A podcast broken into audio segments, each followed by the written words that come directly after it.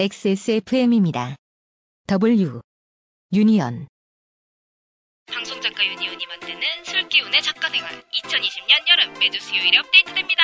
full version은 팟캐스트 XSFM에서 바쁘면 유튜브에서 술기운의 작가생활을 검색하세요. 방송작가 유니온에 가입하고 싶은 작가 여러분은 writersunion.kr로 근로계약을 체결한 방송작가, 사대보험 적용을 받는 방송작가, 연차 휴가와 육아휴직을 쓸 수 있는 방송작가.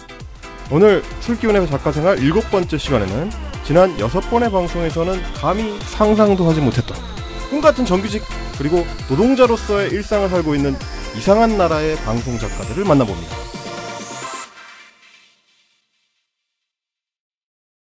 안녕하세요. 듣고 나면 소맥 한 잔이 절실해지는 이상한 방송 아, 술기운의 작가생활에 오신 것을 환영합니다. 저는 헬마였습니다. 아, 오늘 신기한 이야기들을 들어보는 시간이 될 것 같아서 저도 아주 기대가 큰데요. 어, 좋든 싫든 어, 자이든 타이든 요즘 가장 핫한 방송사. 어, 여러 가지 의미로 어, 복잡하게 조명을 받고 있는 방송사 어, TBS 교통방송에서 일하시고 계신 작가 두 분을 모셨습니다. 그 전에 네. 저희가 이제 교통방송이라는 말을 잘 안 쓰거든요. 아, 그래요? 미디, 미디어 재단, 재단 음, 음. TBS라는 말을 좀 음. 많이 쓰고 미디어 재단 네. TBS. 네. 네. 알겠습니다. 교통방송 좀 올드한 느낌 같아요.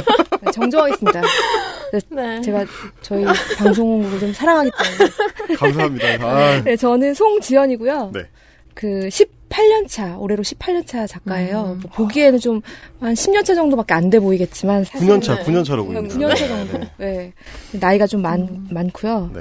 제가 2003년도에 이제 SBS에서 막내 작가로 시작을 했고 네. TBS에 온 지는 꽤 오래됐어요. 아마 TBS에서 가장 오래된 작가 중에 한 명이 저일 겁니다. 음. TV국에서. 네. 아, 그래서 라디오도 하고 TV도 하고 네. 번갈아 가면서 많이 했고요.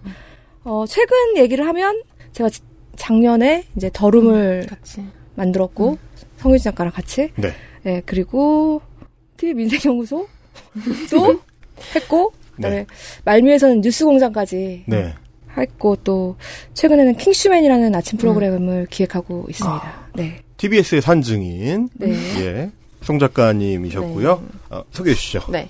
안녕하세요. 저는 이제 1년 조금 넘은 이제 더룸에서 일하고 있는 작가 성유진입니다. 작년에 작가님이랑 같이 더룸 런칭을 했고 네. 그때부터 작가를 시작을 해서 네. 이제 한 1년 2개월 정도 어, 됐습니다. TBS에서 그러니까 이제 가장 베테랑 선배님하고 네. 그리고 가장 연차가 어, 푸릇푸릇한 저희끼리는 이제 여러 그 명칭을 고민하다가 최근에는 이제 신입 작가 음, 음, 음, 내지는 음. 이제 신진 작가 음. 어, 이렇게 그 부르시는 우리 성 작가님하고 네. 이제 두 분 그리고 TBS에 대해서 네. TBS의 방송 작가들의 어떤 노동 현실에 대해서 오늘 좀 말씀을 좀 들어보도록 하겠습니다.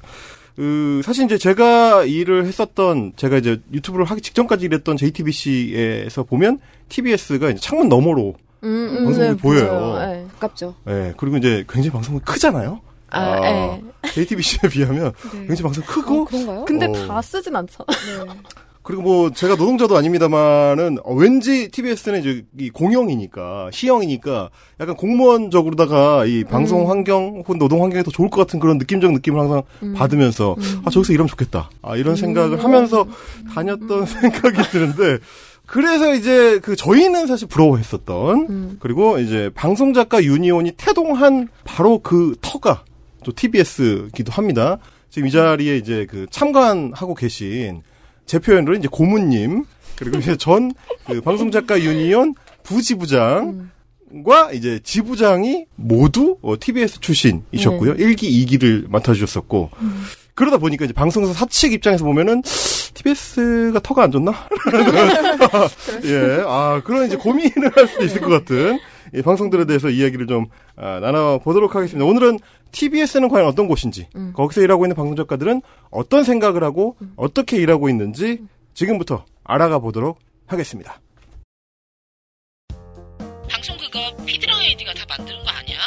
아, 이런 개이 방송 작가가 많이 받는 질문에 답합니다. 작가에게 물어보살.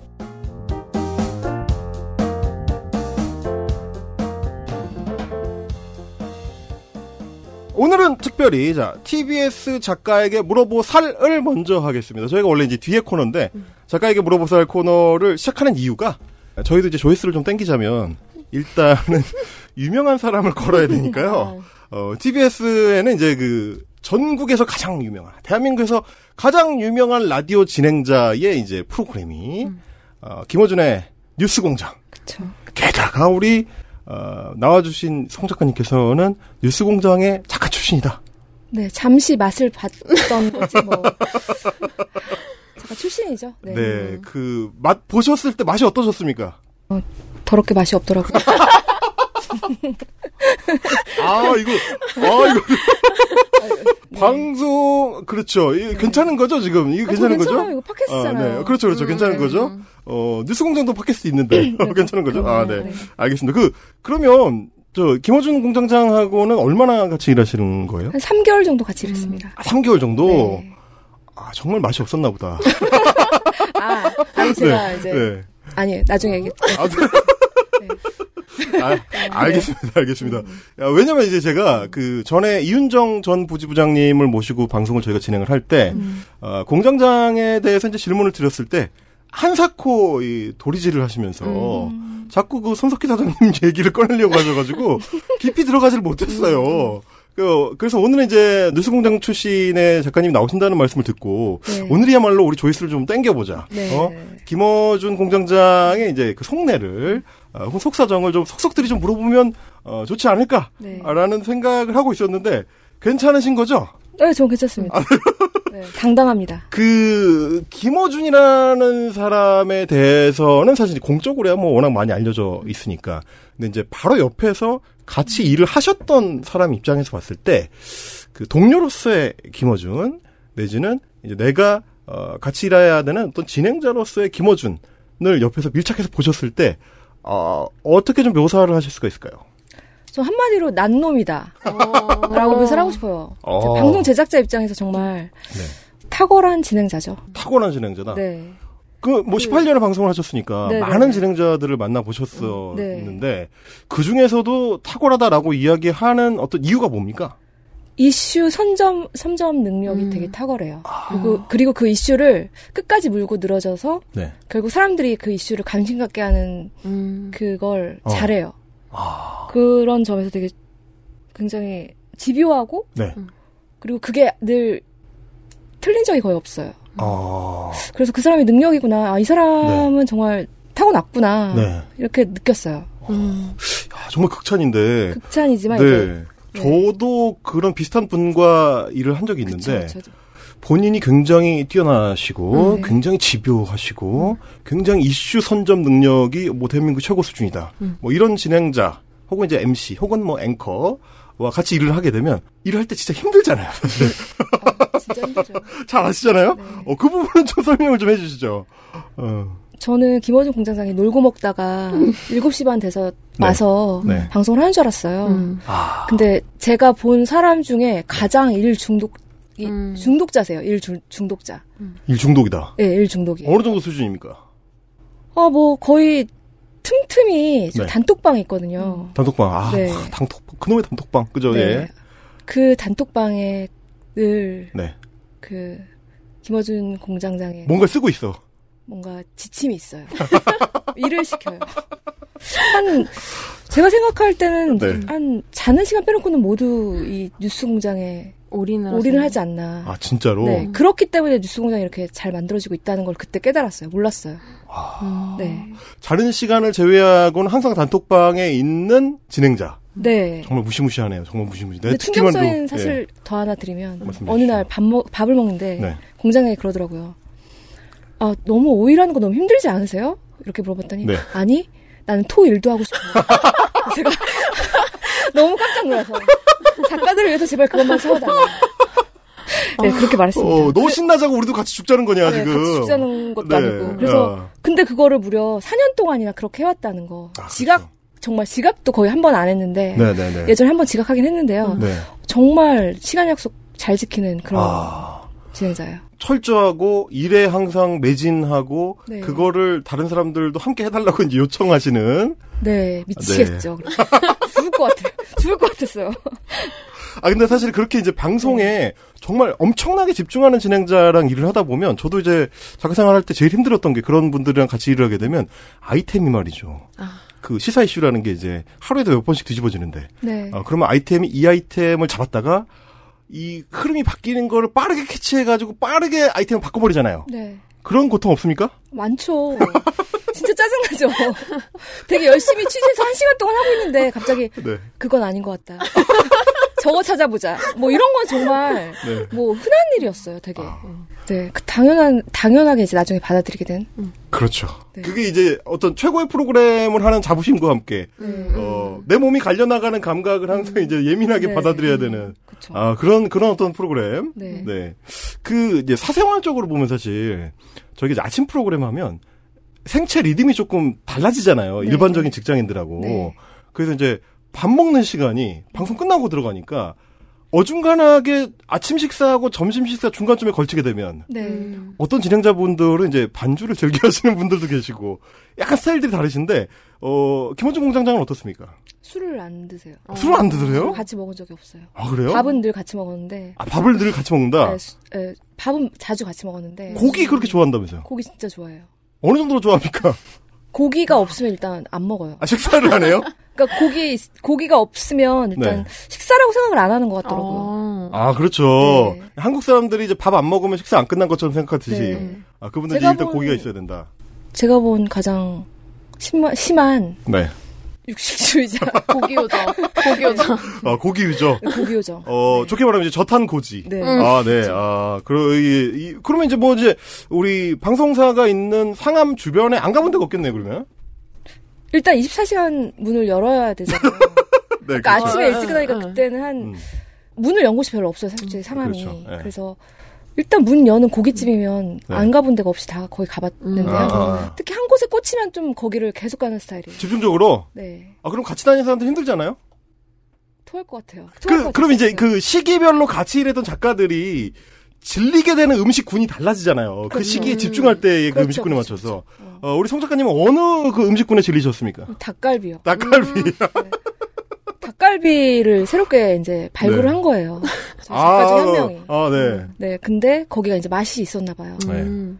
특히 닭고기도 맛있다는 사실을 이제 그때 깨달은 닭고기도 아, 원래 이제 돼지하고 소 종류였는데. 좀 그랬는데 어, 여기 네. 맛있는데? 네. 라고 하면서 이제 거의 뭐 주종을 바꾸지 않고 계속 갔었어요. 오. 아, 이거는 거의 뭐 어떻게 보면 이제 그 방송인 김호준이 이슈를 물어뜯듯이 네, 네. 닭갈비만 주구장창 드립하는. 원래 그런 스타일인 것 같아요. 아, 네. 먹는 데에도. 아, 먹는 데에도 네.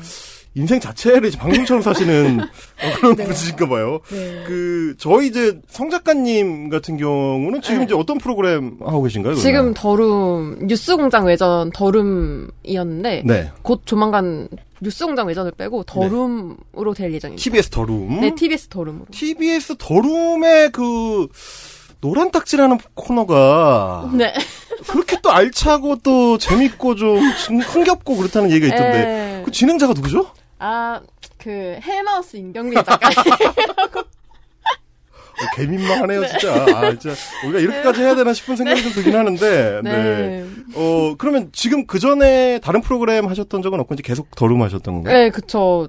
운이 좋게 더룸으로 시작해서 지금 네. 더룸만 1년 넘게 계속 하고 있는데. 어쩌다 보니 그렇게 됐습니다. 어, 그 기간 중에서 6개월 저하고 같이 하셨네요. 그쵸. 알겠습니다. 아, 이게, 그, 우리 저 청취자분들께서 관심이 떨어지는 소, 소리가 들리는 것 같아가지고, 다시 뉴스 공장 얘기로 돌아가 보도록 하겠습니다. 야, 이거는 제가 원고에 있는데 이거 질문해도 괜찮은지 모르겠네요. 이분이 그 공장장께서 이 공장을 오래 돌리시다 보니까 패션이나 어떤 위생 감각에 있어서 신경 쓰실 여력이 좀 부족하신 거 아니냐라는 이런 내용의 이제 질문이 있는데 이 질문 괜찮습니까? 근데 그건 네. 아마 코수염 기르고 머리가 막 산발이고 그러니까 약간 그러니까. 약간 냄새가 날것 같은 그런 느낌이라서 네. 그렇게 악의적으로 보려는 사람들이 네, 악의적으로 보려는 사람이 네. 있는 건지 아니면 뭐그 전에 있던 작가들이 실제로 맡고 소문을 낸 건지는 잘 모르겠어요. 근데 저는 아직까지 저는 같이 일하면서 냄새를 맡은 정도로 가까운 사이가 아니었기 때문에 음. 아, 멀리 좀 있었기 때문에 안 난다고는 못 하시네요. 지금 보니까 확인은 못 했다 네. 내가. 제가 확 아. 안 네. 나지는 않는 것 같습니다. 제가 코가 왜냐면 코가 좀 밝은 편이라서 알겠습니다. 냄새 밝은 편인데 음, 알겠습니다. 그, 그 사실 이제 제가 왜 그 뉴스 공장 얘기를 이렇게 길게 말씀을 드리냐면, 저도 이제 JTBC에서 일할 때도 그랬었지만, 네. 이제 카메라 뒤편에 있는 사람들, 음. 스탭들에 대해서, 혹은 이제 마이크 뒤편에, 스튜디오 바깥에 있는 사람들에 대해서, 그 우리 이제 시청자들은 청취자들이 인식을 잘 못하시는 경우들이 많다 보니까, 네. 뉴스 공장이라는 프로그램은 결국에는 김어준이 끌고 가는 거고, 음. 그럼 뭐 섭외고, 뭐, 뭐고, 결국 김어준이 알아서 하는 거 아니냐. 음. 그 사람 애드립도 강하니까, 원고 뭐 필요 있냐. 결국 뭐 작가들의 역할이라는 게 보조적이지. 결국 뉴스 공장 김어준이 혼자 만드는 거 아니야? 라는 생각을 하시는 분들이 많을까봐. 네. 어떻게 그 제작진의 한 사람으로서 네. 말씀하시겠습니까? 일단 김어준의 뉴스 공장이 네. 어, 유지되는 거는 작가들의 공이 크죠. 음. 뭐 김어준 공장장이 인정할지 안 할지는 모르겠는데 만약 작가가 없다고 하면 어차피 지금은 같이 일 안 하니까. 네, 같이 일 안 하니까. 네. 일단 아이템을 네. 발제하고 그렇죠. 올리면 음. 김어준 공장장이 오케이 사인을 해요. 어, 어, 예, 그렇죠. 네, 오케이 한다는 말 오라이가 오케이고요. 음. 오라이. 아니다라는 거 나가리예요. 오, 되게 간단하게 말을 해요. 항상 길게 얘기하지 않습니다. 그래서 오라이 아니면 나가리. 나가리. 네, 일단 이슈를 내야 돼요. 예. 이슈를 이제 던져요. 네. 그러면 오라이 어. 하면 하라는 거고 어, 어, 어. 나가리 하면 하지 말라는 거예요. 예를, 예를 들면 뭐 이제 박지원 전 의원이 이번에 이제 국정원장에 어, 지명이 됐다. 네. 이 아이템을 내일 아침에 합시다. 네. 라고 이제 아이템 발전을 했어. 네. 그러면 이제 공장장이 오라이 하면 이제 추진하는 거고. 추진하는 거죠. 그럼- 추진한다고 해서 그렇지만 네. 그 아이템이 됐다 는 건 아니에요. 내일 아침에 어. 방송되는 건 아닐 수 있다. 아닐 수 있다. 왜냐하면 취재를 네. 통해 취재를 했는데 막상 그게 아니다. 음. 나가리. 네. 두 시간 동안 취재를 했는데 바- 김원준 공장장이 읽어보고 네.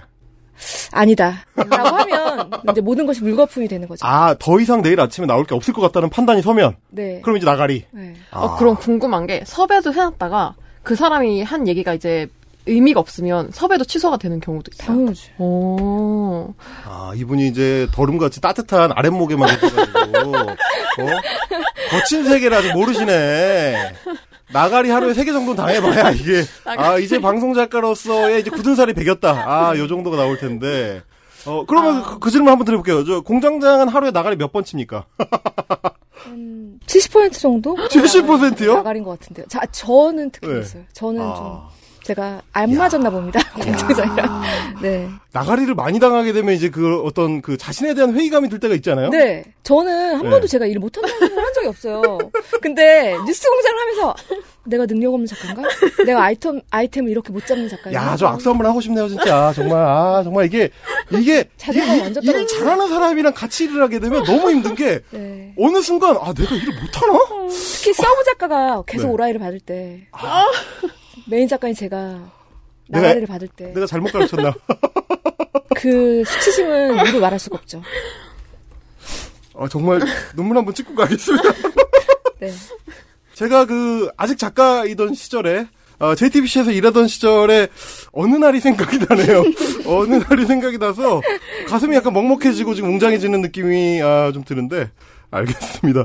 저희도 사실 비슷했어요. 저 JTBC 뉴스룸에서 일할 때, 팩트 체크하고 이럴 때 같으면, 물론 이제 그, 카메라 앞에서는 앵커나 기자들이 방송의 얼굴이고, 그분들이 이제 사실 가장 많은 일을 하고 가장 고생을 하긴 하는데, 어쨌든 PD도 참여하고 작가도 참여하고 뭐 CG 일을 하는 분들 뭐 아니면 뭐 예, 촬영해 주시는 분들 다 이제 같이 참여를 하는 건데 이제 스포트라이트가 카메라 뒤쪽까지는 충분히 못 오는 경우가 많으니까 그 러다 보니까 뭐 니네 하는 일이 뭐냐 이런 질문을 맞닥뜨릴 때 그런 어떤 안타까움이 있었는데 어, 오늘 그래가지고 제가 이 이야기를 이렇게 길게 할 수밖에 없다. 하- 약간 한이 맺혀서 지금. 그렇죠. 어, 왜냐하면 솔기운의 작가 생활은 방송 작가들이 만드는 프로그램이기 때문에 아, 우리 맘입니다. 우리 맘이고요. 그래서 사실은 이제 이렇게 청취율 1위를 음. 어, 몇 년 동안 해서 계속 유지하는 데 있어서는 물론 공장장의 음. 그 역할이 사실 가장 크고 대단한 사람이다라고 이야기할 수밖에 없지만 어 저는 어쨌든 그 뒤에서 수많은 나가리와 싸워오신 네. 어, 우리 방송 작가들의 눈물이 있다. 네. 어, 저는 솔직히 뉴스 공장하면서 네. 좀 인생을 망친 부분이 있어요. 원래 그 전까지 제가 되게 네. 좀 네. 그래도 봐줄만한 작가였거든요. 네, 네. 근데 어느 순간에 이제 안 씻게 되더라고요. 안 씻게 돼요. 네, 다음날 그냥 그대로 화장 지우지도 않고 그대로 그냥 간 적이 되게 많아요. 음. 근데 그때 깨달았어요. 안 씻어도 되는구나. 네. 아니 근데 네. 안 씻어야 될 정도예요? 씻고 싶은 마음이 없어요, 일단. 왜요? 지금 일이 너무 많아서 죽겠는데 음. 내몸 뭐 씻어봤자 뭐 하나라는 생각이 들고. 음. 어차피 내일 출근할 건데. 음. 아 내일 어차피 새벽에 나가야 네, 되니까. 새벽에 나가야 되니까. 그가 그리고 제가 좀 네. 아침잠이 많은 편이라서 네. 음. 좀 항상 긴장 상태라 있어서 씻을 아. 여유가 없어서 그냥 일단 자고 눈을 떠서 어. 출근하기 바빴던 것 같아요. 음. 아, 그러니까 일- 일단 부스스한 상태로라도 스튜디오 앞에 서 있어야 되니까. 네. 근데 그 습관이 아직까지도 고쳐지가 않아서 네? 제가 오늘도 오늘도 안 씻어가지고 제가 모자를 쓰고 왔습니다. 저희 선배님. 아, 네, 그, 그, 렇군요 네. 어, 저희가 이제 오늘 방송 최초로 이제 자, 예, 모자 쓰신 분이 나오신 이유가 있습니다, 여러분. 그 양해를 좀 부탁드리고요. 아. 어, 네. 편집하실 때 좀 참조를 해주시기를 부탁을 드리겠습니다. 지금 말씀을 좀 들으셨는데, 성 작가님 혹시 기회가 주어진다면, 어, 뉴스 공장에서 일해보실 생각 있습니까? 아니, 언니가 이제 뉴스 공장 네. 일하실 때 저한테 네. 계속 막내 작가 해볼 생각 없니? 같이 나랑 일해보지 않을래? 이러시는 걸. 근데 더룸이랑 할 때랑 다르게 항상 모자를 쓰고 오시고 항상 피곤하신 모습으로 저한테 같이 해보지 않을래? 그래서 언니의 모습을 보면서 네. 괜찮습니다. 어, 뭐, 훌륭한 반면 교사가 되어주고 계신데. 처음에는 네. 김어 뉴스 공장 해보고 싶다고 어, 했었어요. 제가 네. 김호준 공장장을 되게 좋아하고 네, 네. 뉴스공장 너무 좋아해서 저를 만날 때마다 네. 사인 받아달라고 그러고 네, 네, 네, 그랬는데 네. 저를 만날 때마다 이제 달라지더라고요, 마음이. 마음의 심경의 변화가 생기더라고요. 제 모습을 보고. 저도 뉴스룸을 할 때 말이죠. 아닙니다. 아, 그만하도록 하겠습니다.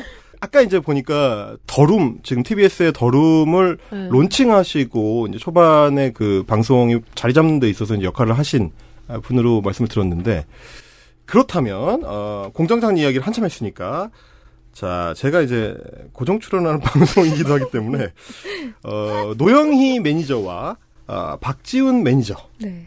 이두 분 진행자에 대해서 사자성어로 정의를 내린다면? 사자성어요. 네. 어려, 어렵다. 네. 어렵다. 예. 어렵네요. 네. 그냥 편하게 말씀하셔도 돼요. 네, 네, 네, 네 글자로. 네. 아, 근데 이렇게 말하면은 안 네. 될것 같은데. 견원지간이라는 말밖에. 안 됩니다. 안 되는 것 같죠? 네. 아, 그거 단어밖에 제가 없- 아는 게 없어요, 사실. 그 단어만 생각나요. 제가 사자성어를 아는 게 없어요.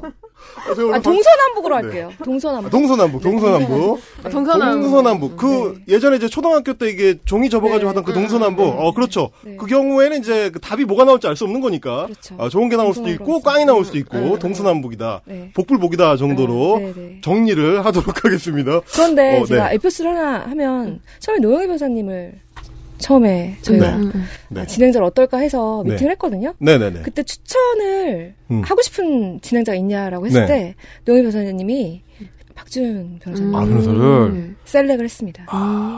역시 내가 공과사가 확실하신 분인가 봐요. 아. 네. 아, 그러시군요. 그, 제가 오늘 이제 방송을 진행하는 데 있어서, 이거 유튜브인가, 팟캐스트가 약간 그 걱정이 되는데, 견원지가, 네. 알겠습니다. 감사합니다. 좋은 말씀 잘 들었고요. 그러면, 우리 저, 성 작가님. 네. 이 질문이 이제 빠질 수가 없겠죠. 어, 더룸의 패널로서, 헬마우스에 대해서 평가를 하신다면? 아, 이 질문이 아니, 좀. 아니 근데 헬마우스 작가님이 네. 팩트 체커라는 코너를 하시는데 아, 네네네. 예, 예.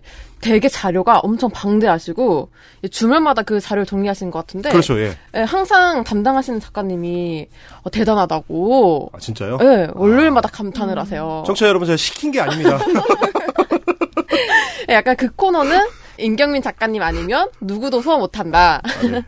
이런 아. 말씀을 하시는데, 근데 네. 이렇게 스튜디오만 들어가시면 이제 댓글에, 어, 작가님 땀을 너무 많이 흘리신다. 이런 댓글이 달려요. 아니 조명이 너무 세요. 제가 묻고 싶은 게 약간 네. 긴장을 해서 그런 건지, 아니면 거의 정말 더운 건지. 원래 제가 더위를 많이 타요. 지금도 네. 보시면 지금 땀 엄청 나잖아요. 네, 네, 네, 네. 원래 더위를 많이 타가지고 네. 어 그렇고요. 알겠습니다. 아, 이게 궁금했습니다. 질문을 예. 괜히 해가지고 네 알겠습니다. 이쯤에서 급하게 우리가 이제 살짝 중간 광고를 어, 해보도록 하겠습니다. 아시겠습니다만은 이제 설기훈의 작가 생활의 중간 광고는 어, 출연자들이 함께 해주는 특이한 광고고요.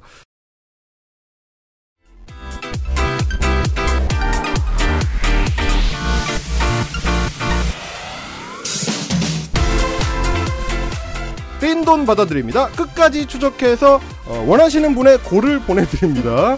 자, 당신을 지켜주는 빨간 우산. 백도 없이 전진만 하는 작가들의 든든한 백. 방송작가 유니언 잊지 말아주시고요. 전화번호는 02-6956-0050 카카오톡 오픈 채팅 상담도 가능합니다. 서러운 일, 골 때리는 일, 화난 일이 있다면 언제든지 방송작가 유니온의 문을 두드려주세요. 두드려주세요. 감사합니다. 네.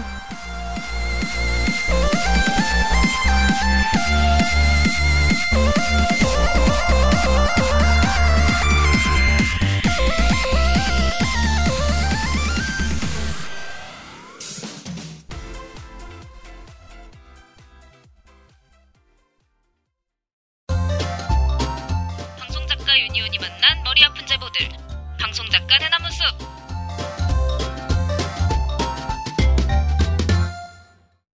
석윤의 작가 생활의 간판 코너 방송 작가 대나무 숲입니다. 어, 대한민국에서 단 10명 그리고 소위 막내 작가 중에서 단 한 명의 근로계약 체결자가 있는 방송사 TBS 그리고 그중에 10명이 정규직인 네 TBS에 대한 이야기를 오늘 나눠보고 있습니다. 그 대한민국에서 지금 저희 유니온이 조사하기로는 방송 작가가 한 대략 1만 명 정도로 추산이 되는데 1만 명이 거의 전부 다, 뭐 10명, 11명 빼고는 다라고 봐야죠. 프리랜서인 현실인데, 왜 정규직 방송 작가는 단 한 명도 없는가에 대한 문제를 오늘 본격적으로 다뤄보도록 하겠습니다. 먼저, 오늘의 사연 만나보시겠습니다. 야 막내 너 이번에 나랑 일할래? 어? 쟤 저 DJ를 꼬셔오면은 내가 너 메인 시켜줄게 KBS 드라마 라디오 로맨스에서 PD가 막내 작가에게 하는 대사입니다. 주인공은 PD의 말대로 인기 스타를 어렵, 어렵게 섭외하고 그 대가로 메인 작가가 되죠. 하지만 야 내가 너 메인 작가 시켜줄게 를 뒤집어 말하면 이렇습니다. 그렇게 일해서 네가 메인 작가 될 수 있겠어? 다음 개편 때 다른 자리 알아봐야 돼 PD는 작가를 메인 작가로 만들 수도 있지만 한순간에 실업자로 만들 수도 있습니다. 그렇기 때문에 작가들의 생존 방식은 함께 일하는 PD의 마음에 드는 것이죠. PD의 마음에 든다는 건 어떤 걸까요? 기본적으로 일을 잘하는 것이겠지만 되도록이면 PD의 비위를 건드리지 않는 것도 포함이 됩니다. PD와의 의견 충돌은 어디까지나 PD가 나를 자를 마음이 생기지 않을 만큼의 의견 개진인 셈이죠. 생존을 위해 생긴 슬픈 요령이라고 할까요? 1년 중 작가들의 신경이 가장 곤두설 때는 개편 시즌입니다. 이번 개편 때 프로그램 없어진다네 미안해 그 다음 개편 때는 함께 할 수가 없을 것 같아요 이런 말을 들으면 내 존재가 저 바닥으로 가라앉는 듯합니다. 이젠 익숙해질 법도 한데 해고를 당할 때는 늘 자괴감이 들고 막막하죠. 세상은 하루가 다르게 변하는데 우리 작가들의 고용 형태는 왜 이렇게 후진적인 걸까요? 그러던 어느 날 누군가 물었습니다. 만약 방송 작가도 정규직이 될 수 있다면 할래? 꿈에서도 생각해본 적 없는 질문이었습니다. 방송 작가는 프리랜서라는 게 이 바닥의 불문율이었으니까요. 방송 작가인데 사대보험에 가입되고 육아휴직과 연차를 쓸 수 있다? 무엇보다 개편으로 프로그램이 없어져도 잘리지 않는다? 내 생사 여타권을 PD가 쥐고 있지 않다? 낯설고 어딘지 모르게 이상하지만 상상만으로도 가슴이 뛰고 희망이 생겨났습니다. 방송 작가 정규직 정말 가능한 걸까요?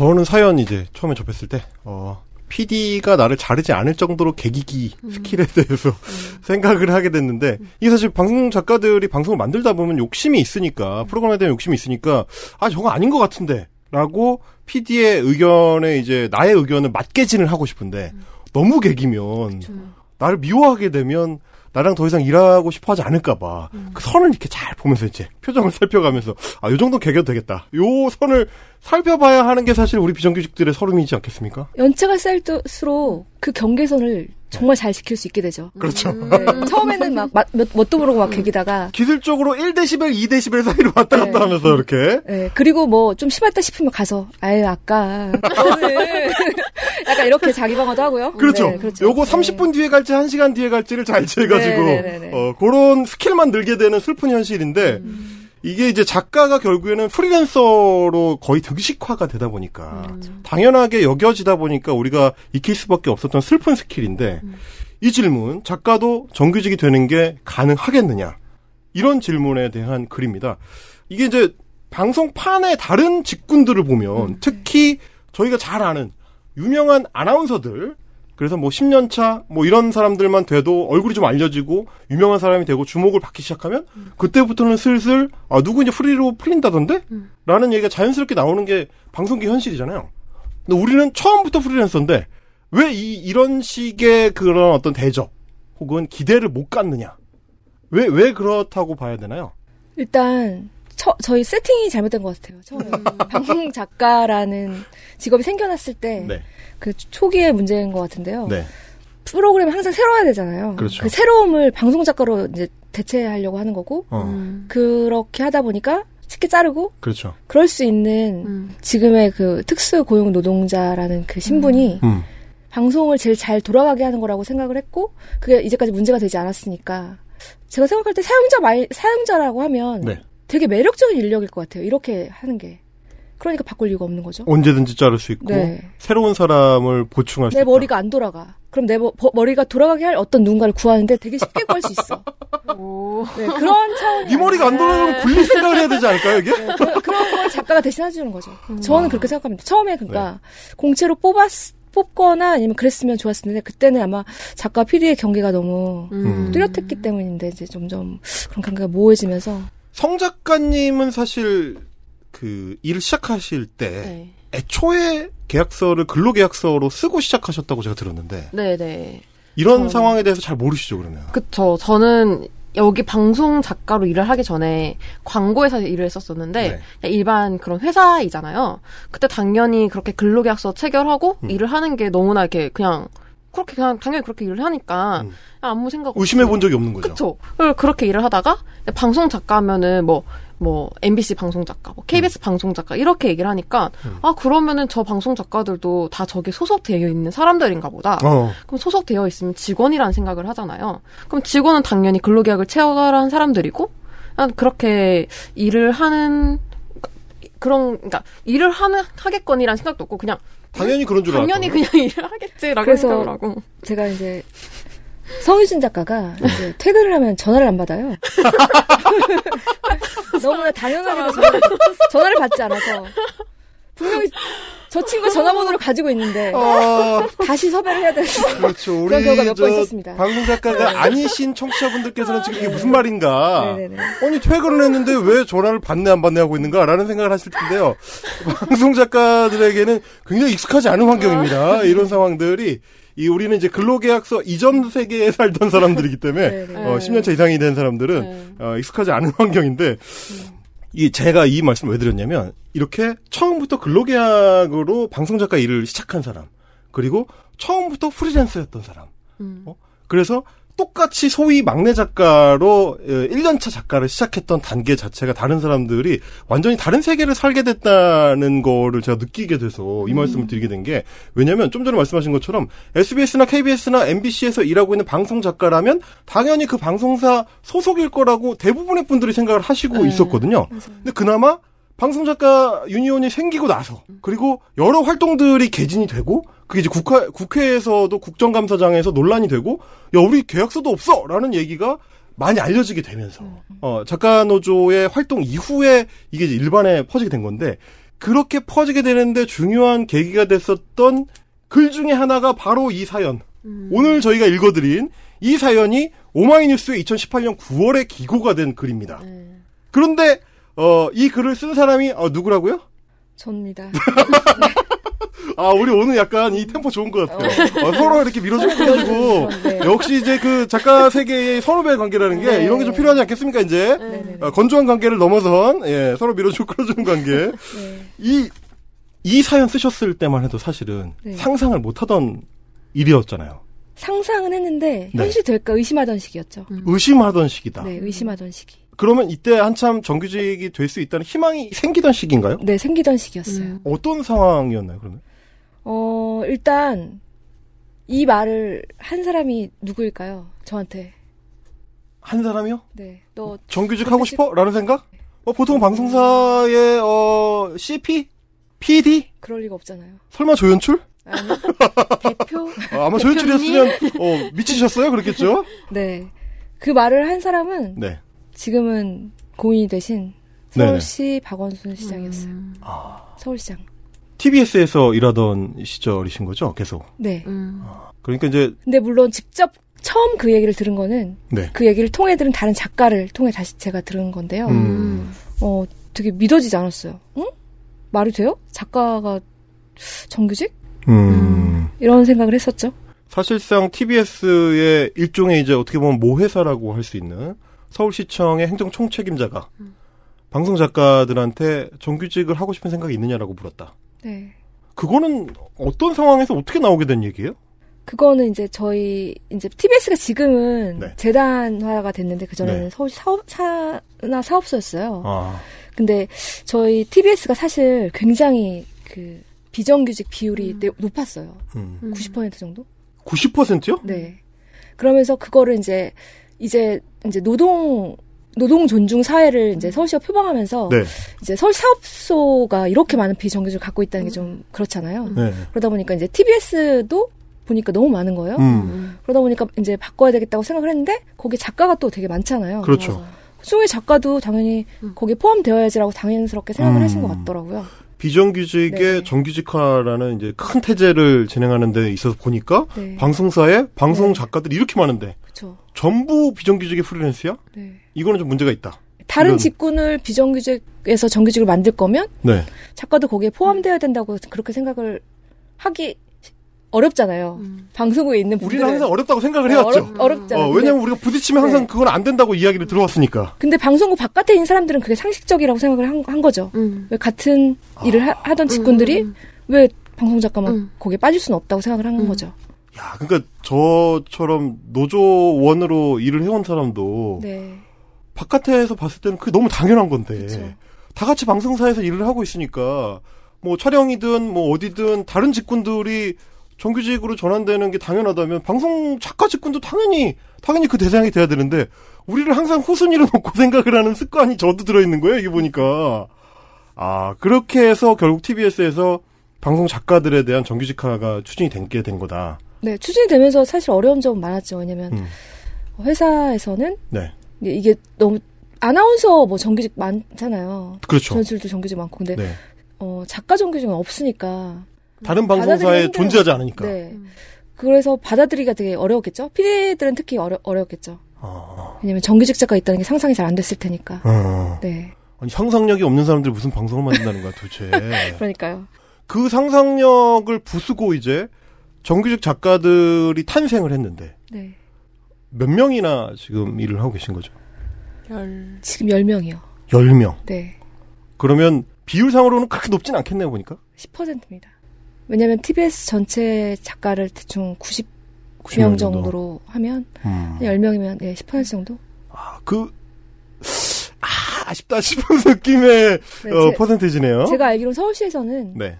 하고 싶은 작가들은 웬만하면 다 해주는 그런 어, 생각을 했었고 네. 그게 안 되면 최소 그래도 그 이- 지금 말씀드린 것에 두 배 정도는 생각하셨던 것 같아요. 근데 음. 네. 결국 뭐 회사와의 그런 뭐 어떤 논쟁을 통해서 결국 10% 정도로 음. 결정이 된 것 같아요.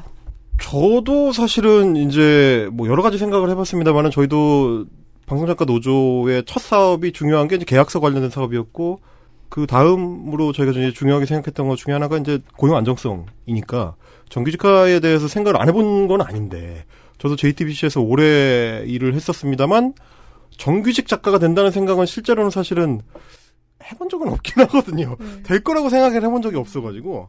다만 이제 어 제가 그 전에 일했었던 다른 방송사들에 비하면 어 JTBC의 소위 말하는 직고용 비율이 좀 높고 그리고 어, 오래 일하는 작가들이 많아서 일종의 고용 승계처럼 프로그램이 개편되거나 뭐 없어지거나 해도 계속 이제 일을 할 수 있게 되는 환경이어가지고 그나마도 다른 방송사에 비하면 좋다라고 느끼면서 저는 다녔었는데 이렇게 대놓고 아예 정규직으로 아예 그냥 대놓고 고용이 완전 보장이 되는 그죠? 네. 말하자면 정말 특별한 법률상의 하자가 없는 한은 해고되지 않는 네. 정규직 노동자가 된 삶이라는 건 그전하고 어떻게 다른가요?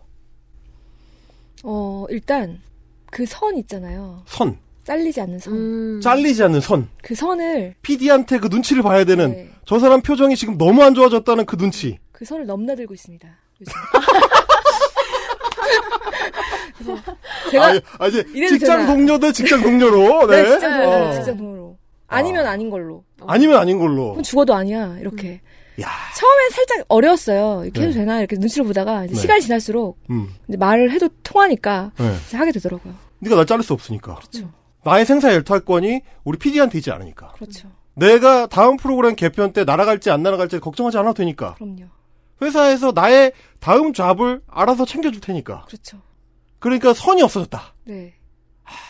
그게 달라진 점이라고 저는 제일 꼽고 싶어요.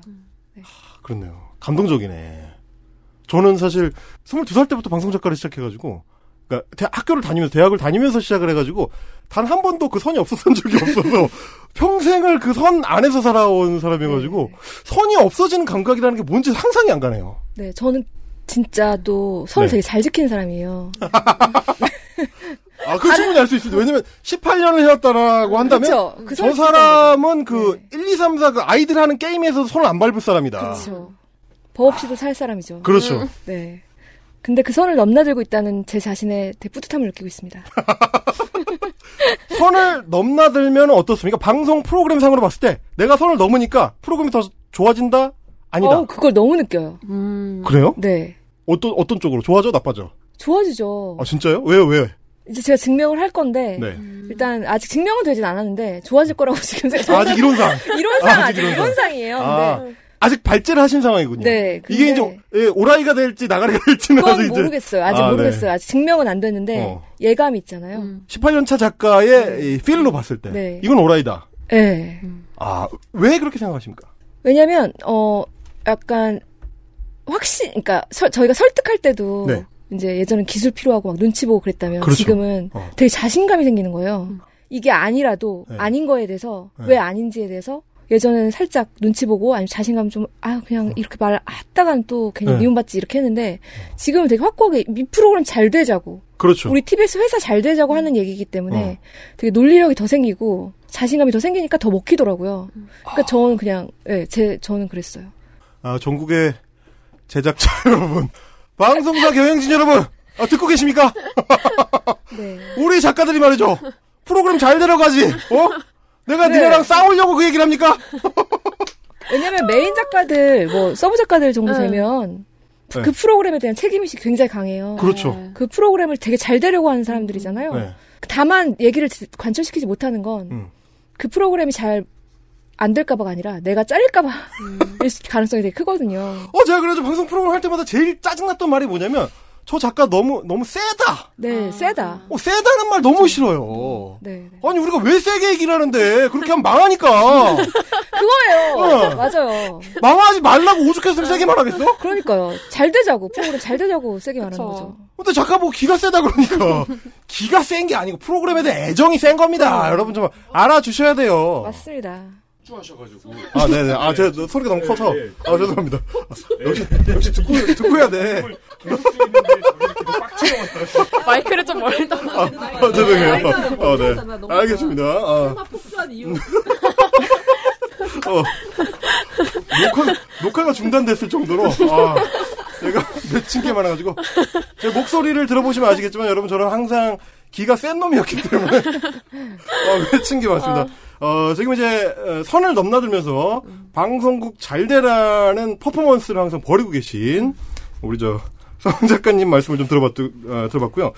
그, 저는 사실은, 이 관행의 문제다라는 생각이 지금 퍼뜩 들어요. 네. 말씀을 듣다 보니까 결국은 우리 방송 작가들을 방송사의 중요한 구성원 그래서 같이 방송사를 잘 되게 하려는 우리의 동료 그렇죠. 그렇게 인식을 하는 사람들이라면 더 전향적으로 생각을 할 수 있을 텐데 음. 그 생각이 좀 덜하다 보니까 그러다 보니까 자꾸 어, 이야기를 하게 되는 게 이제 관행이다. 네. 네. 방송 작가는 프리랜서다라는 게 불문율로 굳어대, 굳어져 있는 관행이다. 네. 원래 그런 거다. 다른 방송국 다안 그러는데 왜 너만 요구를 하느냐. 이런 얘기를 많이 듣게 되는 것 같아요. 근데 말하자면 지금 TBS가 그 관행을 지금 처음으로 깬 거 아닙니까? 그쵸. 그러고 나서 그 네. 관행을 깨고 나니까 네. 대우가 좀 좋아지는가요? 어떻게 말해야 될지 모르겠다. 아, 쉽게 말씀드리면 네. 돈좀 대우- 받습니까? 어, 쩐이 올랐냐 이거 쩐이 올랐냐 이거죠. 네. 예. 이걸 저 이거를 네. 딱 올랐다 낮아졌다라고 말할 수 없는 게 네. 왜냐면은 미래에 대한 보장이 되잖아요. 미래에 대한 보장. 지금은 솔직히 절대적인 가격은 깎였겠죠. 아, 깎였죠. 여- 왜냐면 여러 임금 임금. 응, 네. 가- 가격은 우리가 옛날에 하던 거. 죄송해요.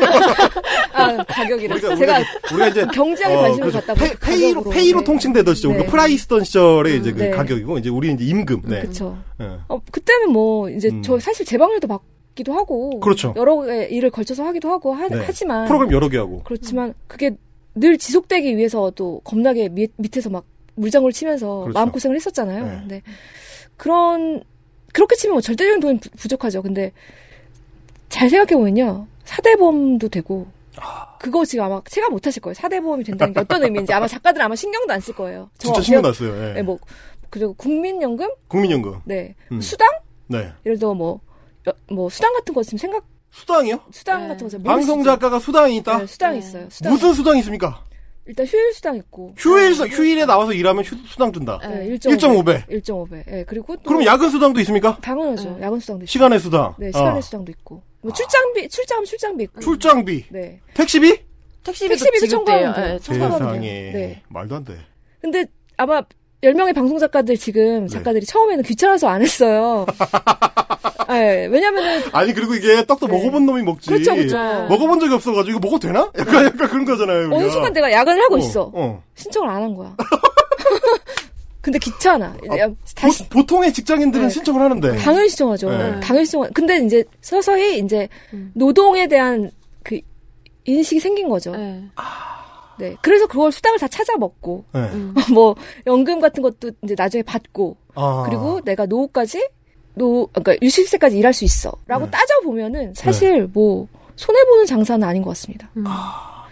그 당장 통장에 들어오는 숫자를 봤을 때는 깎인 것처럼 착각을 할 네. 수가 있는데 장기적으로 생각해 봤을 때는 아 사실은 막 저도 그렇거든요. 저도 이제 자영업자로 돼 있으니까 음, 저는 네네. 뭐 국민연금이랑 건강보험을 저 혼자 내야 되잖아요. 네. 네, 네. 근데 지금 정규직으로 계약을 하게 되면 절반을 회사에서 내주는 거지 않습니까? 그쵸. 그렇죠. 그러니까 똑같이 적립되는 거는 20만 원이지만 어, 지금 작가님은 10만 원만 내시는 거고 네. 저는 20만 원 제가 혼자 다 내야 되는 아, 거고 그리고 복지 수당도 있어요. 복지 수당은 약 뭐예요? 100만 원 정도의 복지 수당이 있고요. 100만 원이요? 네. 그다음에 또 네.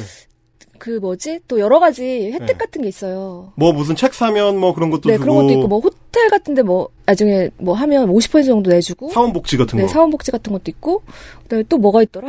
휴가비도 줍니까? 아, 휴가비 휴가 안 가면 휴가비 주죠. 헐 네. 그리고 휴가도 쓸 수 있고요. 그것도 있어요. 연차 다 못 쓰면 네 수당으로도 받을 수 있어요. 이런 세상이 있나요? 어 이런 세상 그 그러면 굳이 이제 제가 단점을 하나 꼽아보자면 어 꼽아보자면 혹시나 어 좋습니다 수당 뭐 이- 이런 거 말고 그 야근하고 이랬을 때 이제 그걸 수당을 돌려주고 이러니까 일하는 시간이 그 전에 비해서 늘어나거나 하지 않았습니까?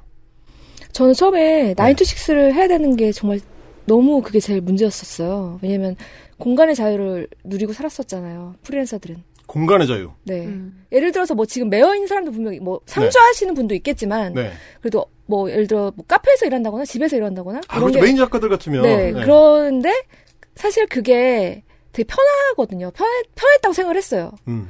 그래서 회사에 나가는 것 자체가 일이라고 생각을 했죠. 아. 근데 생각해 보면 절대적인 시간은 제가 더 일을 많이 하고 있지 않아요. 음. 9 to 6를 하더라도. 왜냐면 그 외의 시간은 제가 일을 안 하거든요. 그러니까 그 전에는 네. 내가 이제 작업을 할 때, 네네. 소위 이제 원고 쓴다고 할 때, 네. 뭐 카페에 가서 작업을 하면 음. 기분이 아무래도 회사 사무실에서 쓰는 거랑은 다르니까 이거는 뭐 일하는 것도 아니고 안 하는 것도 아니고 이제 뭐 그렇게 자료 애매하게. 찾거나 뭐 음. 그런 어. 거 하면 이거 자료 찾고 뭐 책을 읽어 그러면 뭐 그 관련된 책을 읽어 그러면 어. 이게 과연 일인 것인가 나의 나의 여가 생활인가? 여가 생활인가가 헷갈리잖아요. 왜냐면 옆에 커피가 놓여 있으니까. 네 커피가 놓여 있고 네. 그런데 이제 그게 사실 일이에요. 그렇죠. 네, 그걸 저희가 제가 회사에서 하고 있을 뿐인 거죠. 음. 그니까 예전에 저도 이제 그 방송 작가 할 때 같으면 저희가 이제 항상 아이템에 목말라 있는 사람들이니까 다음 아이템은 뭘 할까 이제 이게 그 고민이니까 항상 뉴스를 뭐 챙겨보거나 음. 아니면 뭐 아이템을 찾아볼 만한 어떤 텍스트들을 이제 훑어보는데 그게 이중적이잖아요. 이 공부가 되기도 하면서 음. 재밌기 심지어 재밌기도 해. 어. 어떨 때는. 집에서 일하면 집에서 일하다가 막 라면 끓여 먹고 네. 그렇게 하다 보면 이거 일인지 아니면 집에서 쉬고 있는 건지 헷갈릴 때가 있잖아요. 기사를 보는 게 아니 기사는 그냥 다른 직장 다니는 사람들 다 그쵸. 보니까 네. 기사 보는 게 일인가 애매해지는데 다만 이제 옆에 있는 사람이 아 방송 작가 팔, 팔자 편하다 이런 얘기를 들을 때 좀 답답하긴 하지만 사실 네, 사실 그러, 그렇지 않다는 걸 다들 아시잖아요. 근데 제가 그렇죠. 꼭 말씀드리고 싶은 게 있, 는데요 네. 저도 그랬어요. 프리랜서인 게 되게 좋다고 떠벌리고 다녔어요. 사실 사람들한테 음. 나 프리랜서가 너무 좋아. 음. 내 시간 내가 쓰고 내가 음. 일한 만큼 벌어. 어. 근데 되게 그게 내가 자유롭게 시간을 설계한다. 음, 나, 난 사- 자유롭게 설, 시- 설계해. 막 그러면서 막 직장 다니는 친구들한테 어. 막 으스대면서 막 그랬던 적이 많아요. 넌 9시 되면 출근해야 되지? 음. 난 카페 간다. 네, 음. 막 그러면서 아, 난 내 인생을 주도하며 살고 있어라고 얘기를 했는데 아, 지금 정말 솔직하게 제가 생각을 해보니 네. 저희 방어 기제였던 것 같아요. 음. 그러니까 어. 어... 디에 어디에 적을 두지 않았 않은 불안감을 어. 그냥 나는 이런 스타일의 사람이었으니까 난 이런 식대로 살고 있고 어. 지금 나는 free, free하게 잘 살고 있어. 어, 어. 그렇게 얘기한 것들이 스- 솔직하게 저는 좀 지금 내가 좀 불안하게 살고 있는 것을 어떤 걸로 덮는 느낌? 아. 그런 거라고 문득 생각이 들었어요. 그러니까 나는 어, 어떻게 보면 고용을 누군가 보장해주지 않는 상태였는데 네. 어, 이거는 내가 원하는 거야. 나는 그쵸? 매이고 싶어 하지 않는 사람이니까. 어, 난 자유로운 사람이야. 나는 자유로운 사람이니까. 음. 그래서 누가 나를 소속시키려고 하는 거 난 거부했어. 음. 그쵸? 라고 착각을 했다는 거죠. 그리고 이 말 되게 많이 했어요. 난 공무원 공짜로 지금 공무원 시켜도 나안 해. 사실은 수 시켜 막상 그렇게 왔었으면 분명 했을 것 같은데 누가 물어보지도 않았는데. 물어보지도 않았는데 제가 아, 나, 누, 나 공무원 누가 시켜줘도 난 안 할 것 같은데 약간 이랬었어요. 아. 지금 생각해보니까 참 솔직하지 못했던 발언인 것 같아요. 아니 저희가 보니까 그 이제 방송에 노홍철 씨의 그 형이 이제 노청 노성철 교수 네. 일본 사이타마 대학의 이제 경제학과 조교수로 계신데 이분이 TBS 사례를 가지고 연구를 하셨더라고요. TBS 프리랜스 계약 작가들의 기간제 근로 계약 전환 과정 및 어, 근로계약 하에서의 일 경험 조사. 딱 이제 그 두 분의 케이스에 그쵸. 이제 겹쳐 볼 수 있는 내용인데 거기 보니까 이런 얘기가 있습니다. 방송 작가 직군이 프리랜서를 고집하면서 시간 자율성이 높다고 주장하는 것은 오해에서 비롯된 것이다. 음. 오히려 그들은 시간 빈곤의 상태에 있다. 상당수의 프리랜서 작가들은 객관적인 시간 빈곤에 시달리고 있으면서도 주관적으로 이를 인식하지 못하고 있다. 일부 작가들은 스스로 주 노동 시간을 산출하는 것조차 어려움을 겪을 정도다. 라는 이, 이 얘기를 딱 보니까 좀 전에 작가님께서 말씀해 주시던 그 되게- 내용이 그대로네요. 네네네. 그러니까 내가 내, 내 노동 시간을 통제하고 있다고 착각을 했었다는 거. 네. 그리고 생각해보지도 않고 사실 내가 얼마나 일하고 있는지 계산하기도 힘들어요. 계산이 안 돼요, 사실. 어디까지가 일이고 네. 어디까지가 일이 아닌지. 가족여행 갔을 때, 네. 야, 이 세상 일 너만 하냐? 너 가족여행 와서도 무슨. 이야! 나도 맨날 들었어요, 그거! 그쵸? 그거 막 되게 짜증내고 막. 어? 방송국 안너 쓰- 혼자 차리냐? 네. 뭐 이런 얘기. 그래, 그랬잖아요. 그러니까, 일 생각을 항상 하고 있는 거죠. 혹시 전화 올까? 근데 그것도 솔직히 일인 거였어요. 아, 그렇죠. 어. 그것도 사- 매여 있었던 거였어요. 그리고 빵꾸 나면 내가 거기서 전화하고. 네, 전화하고. 예. 그리고 가족들한테 맨날. 교수님 내일 시간 괜찮아요? 나 네. 휴가 중인데. 전화해가지고. 그런, 그리고 이제 그런 것들까지 생각을 해보면. 네. 저희는 프리랜서라기보다 늘 방송에 매여 있는 사람들이었던 거죠. 그 말씀 듣다 보니까 저도 그 생각이 나는데 제가 예전에 이제 그 방송 작가들에 대한 저의 얘기를 중심으로 이제 에세이 책을 쓸 때 거기다가 에필로그에다 제가 뭐라 그랬냐면 어, 일 중독이다 스스로 그렇게 얘기를 했는데 그게 좋은 게 아니잖아요 사실. 거꾸로, 아니죠. 거꾸로 생각해 보면 일 중독이라는 거는 마치 내가 원해서 그 일을 계속 하고 있는 사람인 것처럼 의미 부여를 하려고 하는 거지. 실제로는 그냥 계속 일을 하는 사람일 뿐인 거야 생각해 보니까 일이 끝나지 않고 그냥 계속 일을 할 수밖에 없는 사람인 거죠 그냥 그래요, 맞아요. 아, 결국은 그런 상태에 처해 있었다, 혹은 지금도 대부분의 방송 작가가 그런 상태에서 노동을 하고 있다는 거를 인식도 못 하고 있다. 이런 얘기일 것 같아요. 그, 지금 그러면 그 성 작가님은 네네. 혹시 다른 방송사에서 일하는, 혹은 제작사에서 일하는 어, 비슷한 연차의 작가들하고 이, 뭐, 교류를 할 기회가 있거나 그분들의 이야기를 들을 기회가 있거나 그런 게 있었나요? 그쵸. 어, 얘기를 들어보면, 네. 그 작가님이 말씀하신 것처럼 휴가를 갔는데 항상 노트북을 챙겨 다녀야 된다는 거예요. 노트북을 가지고 휴가를 간대요. 거의 분신이죠, 그냥. 그쵸, 이렇게. 어? 언제나 필요한. 1kg짜리 그 노트북을 그치, 네. 어, 휴대폰처럼 들고 다니잖아. 네, 그쵸. 이제 그러고 이제 새벽 2시까지 일을 했는데, 네. 네. 새벽 6시, 아, 새벽 2시까지 일을 했는데, 새벽 4시, 4시에 영상이 오면, 음. 2시간 자고 일어나서 또 바로 자막을 써야 되고. 그러니까, 언제부터 언제까지가 나의 근무 시간이다, 이게 아니라, 그냥 언제든 일이 주어지면 일을 해야 되는 상황이라고 하는 얘기를 들었었거든요. 그러니까 그것도 네. 노동 시간이에요. 그러니까 내가 일을 안 하고 가족들하고 지금 휴가를 보내고 있는데 곧곧 프리뷰를 해야 되는 상황. 곧 곧 자막 자막을 뽑아야 뽑아야 된다. 되는 상황. 그럼 그 생각이 계속 하고 있는 내 자신은 과연 일을 하는 걸까? 아, 근데 저는 한참 일할 때는 그게 멋있다고 생각했어요. 그게 다 방어기자라니까요. 그러니까. 항상 준비돼 있는 사람이다. 그러니까요. 그래서 나를 필요로 할 때는 내가 어느 자리에서든지 뭔가 일을 해서 나의 동료들한테 이걸 쏴줄 수 있다. 음. 그리고 내 몫을 해내는 인간이다라는 착각에 살았던 거죠, 이게. 그런 거죠. 아, 이런 상황이다. 방송국에 놀아난 거죠. 그렇습니다. 아, 유니온, 유니온식으로 하자면 이제 사용자들에게 놀아난 놀아난, 사용자들에게 네, 놀아난. 텐데 네. 그 이제 소위 이제 막내 작가들, 네. 수습 작가들 얘기를 좀 해보자면 근로계약을 지금 체결해서 일을 하고 계시잖아요. 네네.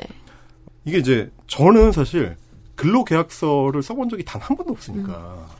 심지어 계약서를 써본 적도 뭐 한 10여 개의 방송사를 전전하면서 한 두 번, 세 번 정도 음. 도급 계약서를 썼죠, 이제. 납품하는 사람이니까 저는. 도급 계약서는 음. 썼는데, 그래서 근로계약서가 사실 좀 궁금하긴 해요. 음. 만약에 근로계약서를 쓰고 나면, 그래서 월급 명세서라는 걸 네네. 저는 구경해 본 적이 없는 월급 명세서라는 걸 받게 되면 네. 거기에 뭐라고 적혀 있을까? 이 월급 명세서가 네. 메일로 와요. 메일로? 매달. 예, 네. 예. 네, 보시면 저는 받아본 메일이 이제 섭외 좀 빨리 하는 얘기밖에 없었는데. 그러니까 이런 식으로 네.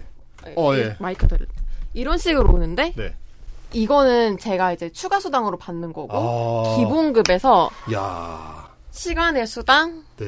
뭐 시간의 수당도 있고 처우 개선 수당, 아. 야근 수당 이렇게 계속 추가가 돼서 아. 네, 서울시 최저 임금 보다 더 많이 받는 생활임금? 네, 생활임금보다 서울시 생활임금이면 220만 원 네, 그거보다 정도. 더 많은 금액을 받을 수도 있는 거죠. 1년차 수습 작가인데.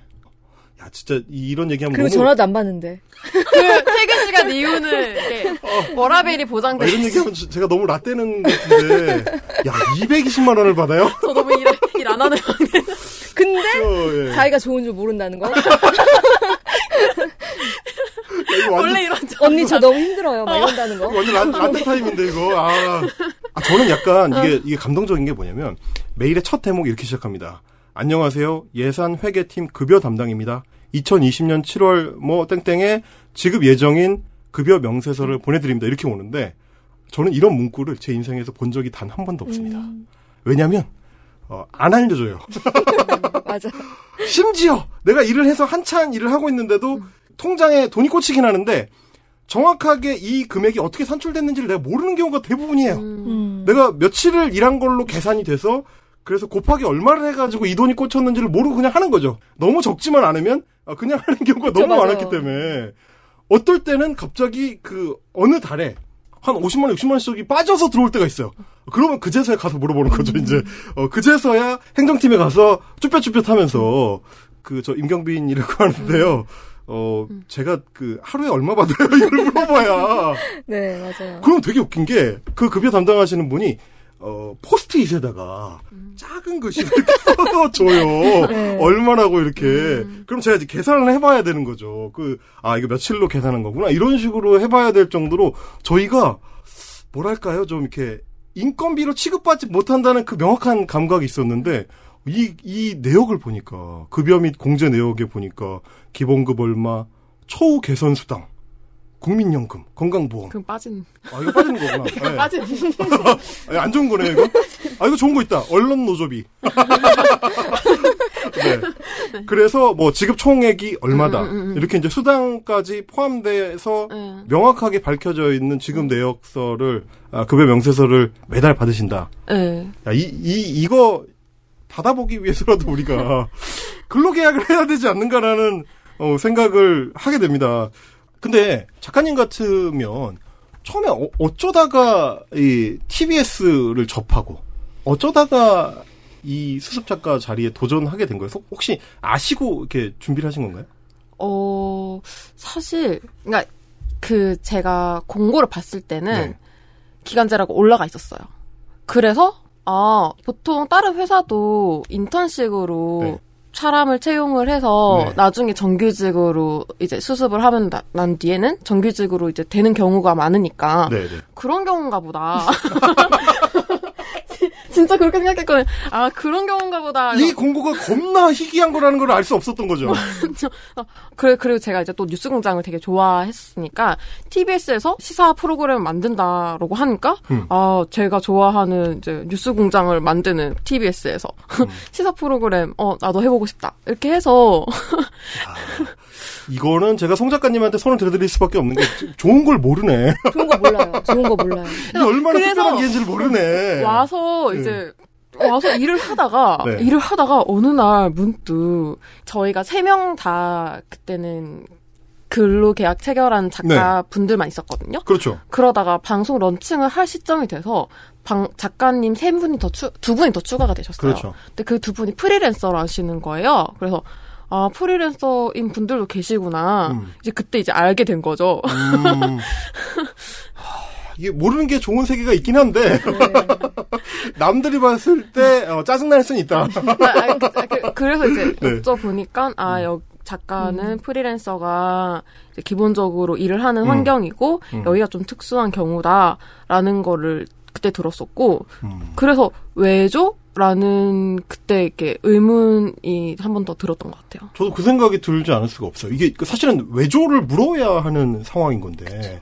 뭐 이제 성 작가님도 말씀해 주셨습니다만은 이제 메인 작가들 같은 경우는 뭐 프로그램을 여러 개 하면서 그 뭐 돈을 많이 벌겠다는 어떤 목표 의식이 좀 다른 분들이 있을 수가 있으니까 그 경우에는 뭐 케이스에 따라서 정규직으로 할 수도 있고 프리랜서로 할 수도 있을 텐데 소위 막내 작가, 네. 이 수습 작가 같은 경우는 그런 식으로 하기도 애초에 어렵고 음. 게다가 처음 방송계에 진입을 해가지고 이제 막 일을 어떻게 하는지를 배워야 되는데 그 사람들한테 너는 자유롭게 일할 수 있는 프리랜서야라는 게 사실 어불성설 성립하지 맞아요. 않는 네, 말이잖아요. 맞아요. 이거 어떻게 하다가 이렇게 된 겁니까 이게 이게 말이 됩니까? 그러니까요. 이게 성우진 작가 진짜 운이 좋은 거예요. 아, 왜냐면은 음, 생활임금으로 이제. 막내 작가 그렇죠. 네, 네. 그게 생활임금으로 네. 됐고 음. 게다가 메인 작가도 저를 만났잖아요. 네, 맞아요. 그 정말 행운이, 행운이라고 생각합니다. 야 오늘 오늘 방송 야 간단치 않다. 야 되게 괜히 뉴스 공장 출신이 아니구나 얘. 야그뭐 완벽하죠. 완벽한 네, 네. 환경에서 진짜 이런 거라고 볼 수가 있겠죠. 행, 행운아. 네. 근데 사실은 좀 제가 좀 전에도 말씀드렸습니다만 이제 신입 작가나 네. 소위 이제 음, 취재 작가나 이런 이제 방송계에 들어와서 일을 배우기 시작해야 되는 사람들한테 너는 자유롭게 일을 해도 돼라는 거는 말이 안 되는 거기 때문에 그쵸. 음. 있을 수가 없는 일이기 때문에 실제로 현장에 가보면 그 사람들한테 뭐 서브 작가나 메인 작가가 다 하나하나 일을 가르쳐 주면서 어떻게 해야 되는지를 이제 전달을 해줘야 그래야 한 사람의 작가로 역할을 할 수가 있, 는 환경이잖아요. 음. 그쵸. 그럼 이 사람은 자유롭게 일하는 사람이 아니잖아요. 그쵸. 그쵸. 말이 안 되잖아요, 이게. 제 그렇죠. 그러니까요. 막내 작가는 네. 제가 생각할 때 상주하고 배우는 견습생이기 음. 그렇죠. 때문에 예. 어, 노동자성이 분명히 있다고 생각을 하고 어. 실제로 뭐 채용 지금, 공고, 음. 이런 거. 방송작가 유니온이랑 네. 그 이정미 의원이 지난해 국감에서 KBS 상대로 제가 막내 작가 근로계약 문제 지적한 걸로 알고 있거든요. 네. 지금은 저희가 이거 체결을 해야 된다고 생각을 해요. 음. 근데 이제 TBS도 사실 아쉬운 게 이번에 정규직을 뽑으면서 막내 작가로 남아있게 된 게 지금 음. 유진이밖에 없거든요. 성유진 작가밖에. 아, 그러면 이제 희귀 원래도 희귀했는데 지금 대한민국의 유일한 대한민국 유일이게 된 거죠. 마지막 공룡이다. 네. 근데 저는 어, 너무 안타까운 네. 게 네. 저희 TBS에서 활성화가 된 다음에 소문이 네. 나서 다른 방송국으로 계속 번지길 원했는데 네. 그게 안 될까봐 지금 되게 걱정이에요. 저희 이제 TBS 내에서도 이제 이게 문제가 많이 되고 있는데요. 네. 그래서 지금 저희가 고민을 하고 있어요. 어떻게 할 것인가? 네, 어떻게 할 것인가. 일단 요구는 하고 저, 있죠. 저, 저를요? 아니, 그러니까 막내 작가 TBS에 있는 막내 작가들은 적어도 네. 대한민국에서 음. 정규직 작가를 뽑은 방송국이라면 그렇죠. 막내 작가는 그쵸. 처우는 달라야 된다고 생각을 하고. 최소한 우리가 책임을 져야 되지 않겠느냐. 네. 어. 정규직 작가 10명 뽑았는데 다른 것들은 다 그대로인 게 아무 의미가 없잖아요. TBS 대표님 듣고 계십니까? 네. 아니, TBS 대표님도 당연히 그렇게 생각하시지 않을까? 음. 음. 네. 아, 저도 국회 믿어 의심치 그렇게 않습니다. 믿어 의심치 않습니다. 그 네. TBS가 지금 뭐 아까도 말씀드렸습니다만은 전례를 지금 만들어낸 상황이기 네. 때문에 전례를 만들어낸 상황인데 네. 그 전례를 유지시켜야죠. 네. 그렇죠. 깨고 싶지 않겠지. 설마 설마 깨고 싶겠어요. 네. 예, 설마 깨고 싶진 않을 거예요. 대표님이라면 예. 전략적 어. 판단에 의해서도 저는 TBS라면은 뭐 다른 공영방송은 엄두도 못 내는 일을 지금 하고 있으니까. 어? 정규직 방송 작가를 고용을 하고 음. 어, 작가들하고 근로계약을 체결하는 이 새로운 길을 가고 있으니까 그 지금 이제 말씀을 해주신 것처럼 수습 작가나 소위 막내 작가들이 더 근로계약이 필요한 이유를 좀 설명을 해주신다면 뭘까요?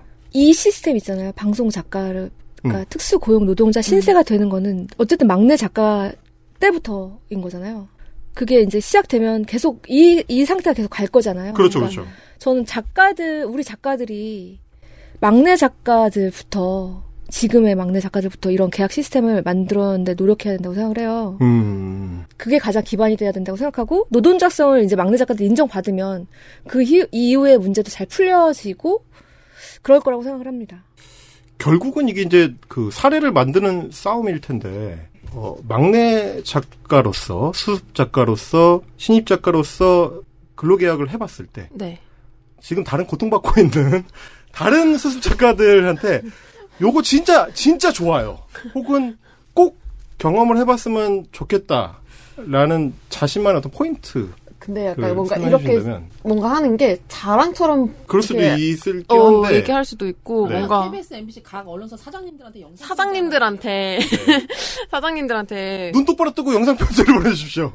아, 아 이거 나중에 뒤에서 할 네. 말이기도 하지만 네. 작가를 음. 근로계약 체결했을 때 분명 회사 입장에서도 장점이 있다라는 어. 거를 대표님들도 아셨으면 좋겠어요. 그래서 그 이후로 작가들도 계속 이렇게 장점을 이제 느끼시고 회사 예. 입장에서도 어. 그러면 좋다는 걸 아니까 계속 그거를 유지를 하실 것 같아서 어, 쟁의만 하는 게 아니라 우리가 서로 윈윈을 해보자. 네네. 어, 떤 측면이 좋을 것 같아요, 방송사 입장에서는? 그러니까 작가 입장에서는 네. 이렇게 고용 안정이라든지 임금의 보장이라든지 음. 이런 게 장점이 될 수 있는 거고 네. 제가 생각했을 때 회사의 입장에서는 이제 필요한 인력이 있을 때 회사 내부의 인력을 작가 인력을 언제든 충원해서 쓸 수 있는 음. 그것이 맞아요, 자- 지금도. 그게 진짜 장점이라 지금 생각하거든요. 더rum을 하고 있지만 또 네. 특방을 또 하거든요. 무료로 하고 있어요. 아, 무료, 무료 무료. 아니요. 아니, 시간외 수당을 시간외 해요. 어, 시간, 시간을 무료, 쓰라고. 아, 그렇죠. 죄송합니다. 무료. 임금- 무료. 받으면서. 네, 임금을 어. 받으면서. 네. 아, 프리, price에 예민하신 분이거든요. 네. 어, 페이 시절이어가지고 저희가. 네, 가- 갑자기 회사 내에서 네. 뭐 코로나가 터져서 특방이 음. 생겨 생겨야 된대요. 생긴대요. 음, 음. 근데 이제 특별 편성 방송이죠, 네. 이제. 예. 프리랜서 작가를 그 당시에 뭐 면접을 보고 섭외하고 할 시간이 없으니까 그리고 이제 뭐 그분이 우리 방송국하고 잘 맞는 분일지를 테스트해 보기가 힘드니까. 그쵸. 일단 그 당시에는 이제 TBS 내 막내 작가들을 한 명씩 일일 너 하루 맞고 너 하루 맞고 이렇게 해가지고 아, 일주일을 돌렸어요. 네네. 그리고 누가 지금- 제일 잘 맞는가? 지금 6개월 아니 6개월을 지금 계속 하고 있거든요. 회사 입장에서 아주 좋은 네. 좋은 이게 인력 활용 음, 시스템이지 그쵸. 않나. 근데, 그니까 말하자면 어떤 비상 경영 체제가 그쵸. 돌입을 했을 때 일반적인 회사에서도 네. 그때 이제 거기에 필요한 인력이 누군지를 빨리 파악하고 네. 적절한 인재를 거기에 배치하고 거기에서 또 경험치를 얻어서 다음에 비슷한 일이 생겼을 때또 네, 그또 사람을 쓰- 활용할 수 있고 이게 이제 일반적인 회사가 방송사는 안 하고 있지만 다른 대한민국의 99%의 대부분의 회사가 하고 있는 소위 HR 인력 관리라는 겁니다. 방송사 관계자 여러분. 이게 인력 관리라는 거예요, 인력 관리. 다른 데는 다 하고 있어요. 지금 방송계만 안 하고 있어, 방송계만. 누적된 경험치에 따라서 이 음. 회사 인력을 가장 효율적으로 부려먹을 수 있는 방법을 지금 포기하고 계신 거예요, 지금. 그쵸. 이분이 지금 6개월째 부려먹히고 있지 않습니까? 수당만 잘 주면 됩니다. 그래서 수강 수당을 잘 챙겨주고 네. 회사 입장에서도 이제 여러 프로그램을 이제 돌려가면서 작가들을 시켜보면서 어, 얘가 뭐 시사 프로그램 잘 잘하네 아니면 음. 얘가 예능에 맞네 음, 그러면 그쪽 인력으로 해가지고 인재를 발굴해낼 수도 있는 거잖아요. 그렇죠. 교육 시스템을 도입을 해서 어, 그럼 장기적으로 봤을 때도 이 인재를 계속 우리 회사에서 이- 계속 활용을 할 수 있는데 그렇죠. 장기적인 관점에 봤을 때 회사 입장에서 아주 좋을 것 같다. 대표님들 역시 이게 그 근로계약을 체결한 수습은 다르다. 다르죠. 대표님 어, 그리고 이제 누가 첫 메인 작가셨는지 참 훌륭하시다. 예, 아, 예, 네. 교육을 잘 받아서 아, 제가 고마워. 그런 생각을 하게 돼요. 이게 왜, 왜 그러냐면은, 방송사의 공채 PD들 네. 같으면, 우리가 같이 일하는 우리 동료들 같으면, 공채 PD들은 처음에 이제 발탁이 돼서 회사에 입사를 하면, OJT를 거쳐서, 신입 교육을 거쳐서, 이 프로그램도 맡아보고, 저 프로그램 가서 저 연출도 해보고, 그래서 자기랑 잘 맞는 어떤 장르가 뭔지도 해보고, 잘하는 게 뭔지, 어떤지를 상사들이 파악도 하고, 그래서 뭐, 하나 프로그램을 몇 년 하다 보면, 순환보직으로 다른 데 가서 또 다른 일도 해보고, 이거를 너무 자연스럽게 정규직으로 공채로 고용을 보장해주면서 하는데 네. 똑같은 우리는 왜 안 하는 거냐 이겁니다 진짜. 그러니까요. 네. 어, 사실 저희 10명 되게 부담이 커요. 왜냐면 최초의 정규직 작가인데 네. 이게 실패 사례가 되면 안 되잖아요. 네. 아, 네. 뽑았더니 어머 되게 좋은데 얘들 진짜 유능한 유능하고 네. 고용 안정되니까 더 일을 잘하네. 네. 그걸 증명하기 위해서 저 저는 진짜 분골 쇄신. 분골 쇄신을 하고 있어요. 분골 쇄신을 하, 그리고 네. 이거 스스로도 제 마음이 TBS라는 방송국이 제 회사니까 네, 네, 애사심이 생겨요. 음.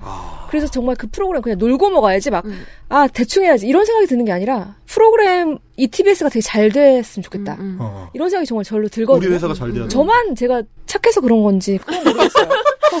그건 모르 다른 다른 사람들 은 어떤지 모르겠어요. 어, 이분 근데 방심하면 저는- 안 되네요. 네, 어, 저는 진짜 그런 생각이 드는데 아마 어. 많은 작가들이 당연히 그렇겠죠. 책임의식이 강한 사람들이 음, 책임 결국 여기까지 나- 살아남았으니까. 근데 그거를 아셔야 되는 음. 것 같아요. 그리고 정규직 작가 제가 이런 편견에 되게 시달렸었어요. 정규직 작가를 원하는 작가들은 능력 경쟁력이. 경쟁력이 없으니 어. 혹시 잘릴까봐 항상 두려움에 떠는 네. 사람이다. 경쟁이 없을 것이다. 어. 근데 그런 편견도 되게 저는 음. 아니라고 생각해요. 왜냐면 음. 계속 작 PD들은 새로운 사람을 쓴다고 하면서 결국 방송 내에서 보면 다 자기가 돌고 익숙한 돌아요. 사람들이랑 다 예, 그렇죠. 돌고 돌아요, 네, 네. 사실. 네. 어, 저는 그런 생각하면은 음. 되게 말도 안 되는 논리를 많이 피고 있다, 음. 펴고 있다는 생각이 들어요. 그러면 이제 정규직 작가로 일을 해보신 18년 차의 베테랑 작가가 봤을 때, 사실 저희가 이제 뭐 고용계약서를 쓰자고 할 때나 혹은 정규직 전환을 논의할 때, 이 베테랑 메인 작가들이 오히려 원하지 않는 경우들이 종종 있더라고요. 그러니까 아까 말씀하신 어, 것처럼 더 많은 맞아요. 일을 해서 돈을 더 많이 벌 수 있다. 맞아요. 이런 기회가 있다고 생각했는데, 네. 그거에 대해서 좀 말씀해 주신다면 어떨까요? 그 두 가지가 있는 것 같아요. 실제로 네. 실제로 매여 있기 싫어하시는 분이 방송 작가인 경우가 되게 많아요. 그러니까 음. 예를 들어서 누가 뭘 해 이렇게 음. 시키는 걸 싫어하는 음, 성향의 사람들이 많은 음. 것. 직급 차이가 생기고 이런 거. 네, 그런 거 싫고 그냥 네. 뭐, 뭐 따지는 거 싫고 국민연금이 네, 네. 뭔지 모르고 내기 싫고 네. 이런 되게 귀차니즘이 있- 있으신 분들이 꽤 많아요. 방송 작가 중에서. 뭐 그렇죠. 그런 그렇죠. 그런 사람이 있- 있고 나 한- 일에만 집중할 거야. 네. 실제로 그래서 정말 되게 싫은 분이 있을 음, 거고 한, 아, 한 분은 그럴 일이 없으니까 생각을 안 하는 거죠. 아무도 나한테 그걸 권할 네. 리가 없으니까. 알지 못해요. 그러니까 이게 얼마나 좋은지를 생각해 본 적도 없고 알려준 사람도 없어요. 저 제가 지금 처음 말할 걸요 아마. 음. 아. 네. 그래서 이걸 알려주는 사람이 없고 그럴 가능성이 별로 없으니 네. 그냥 그냥 안 하는 거겠죠. 근데 만약에 진지하게 정말 그럴 기회가 되게 많이 주어지고 음. 하라고 한다고 하면 지금같이 불안한 시절에 음. 그 60세까지 일할 수 있는데 어. 안 할까요? 60세까지 일할 수 있다. 네, 방송 작가로 60세까지 일할 수 있다. 네, 아, 이건 정말 역시나 저는 단 한 번도 생각해 본 적이 없는 의미심장한 울림이 있는 것 같아요. 네, 네, 네. 저는 저는 항상 뭐 메인 작가가 되고 나서 계속 일을 끊임없이 하면서도 어차피 뭐 40대 중반 뭐 그 뒤로는 나의 창작력이 꺾이면서 고민을 해야 되겠지라는 생각을 항상 머릿속에 갖고 일을 했었는데 그러니까요. 60세까지 정년이 보장되는 방송 작가가 될 수 있다. 택시비도 주고 그쵸. 휴가비도 주고 네. 그것에 점점 익숙해지니까 아 이런 맛에 직장인 하는구나라는 것도 좀 깨닫고 있어요. 그러니까 장점이 방송작 프리랜서일 때 장점은 계속 장점만 봤어요. 네. 집에서 일할 수 있어. 음, 음. 뭐 방송 때만 여러 개 나가. 할수 있어? 어, 여러 개 할 수 있어. 음. 막 그래, 그래서 거기만 집중했는데 사실 되게 단점이 많았었거든요. 아까 말했다시피. 네.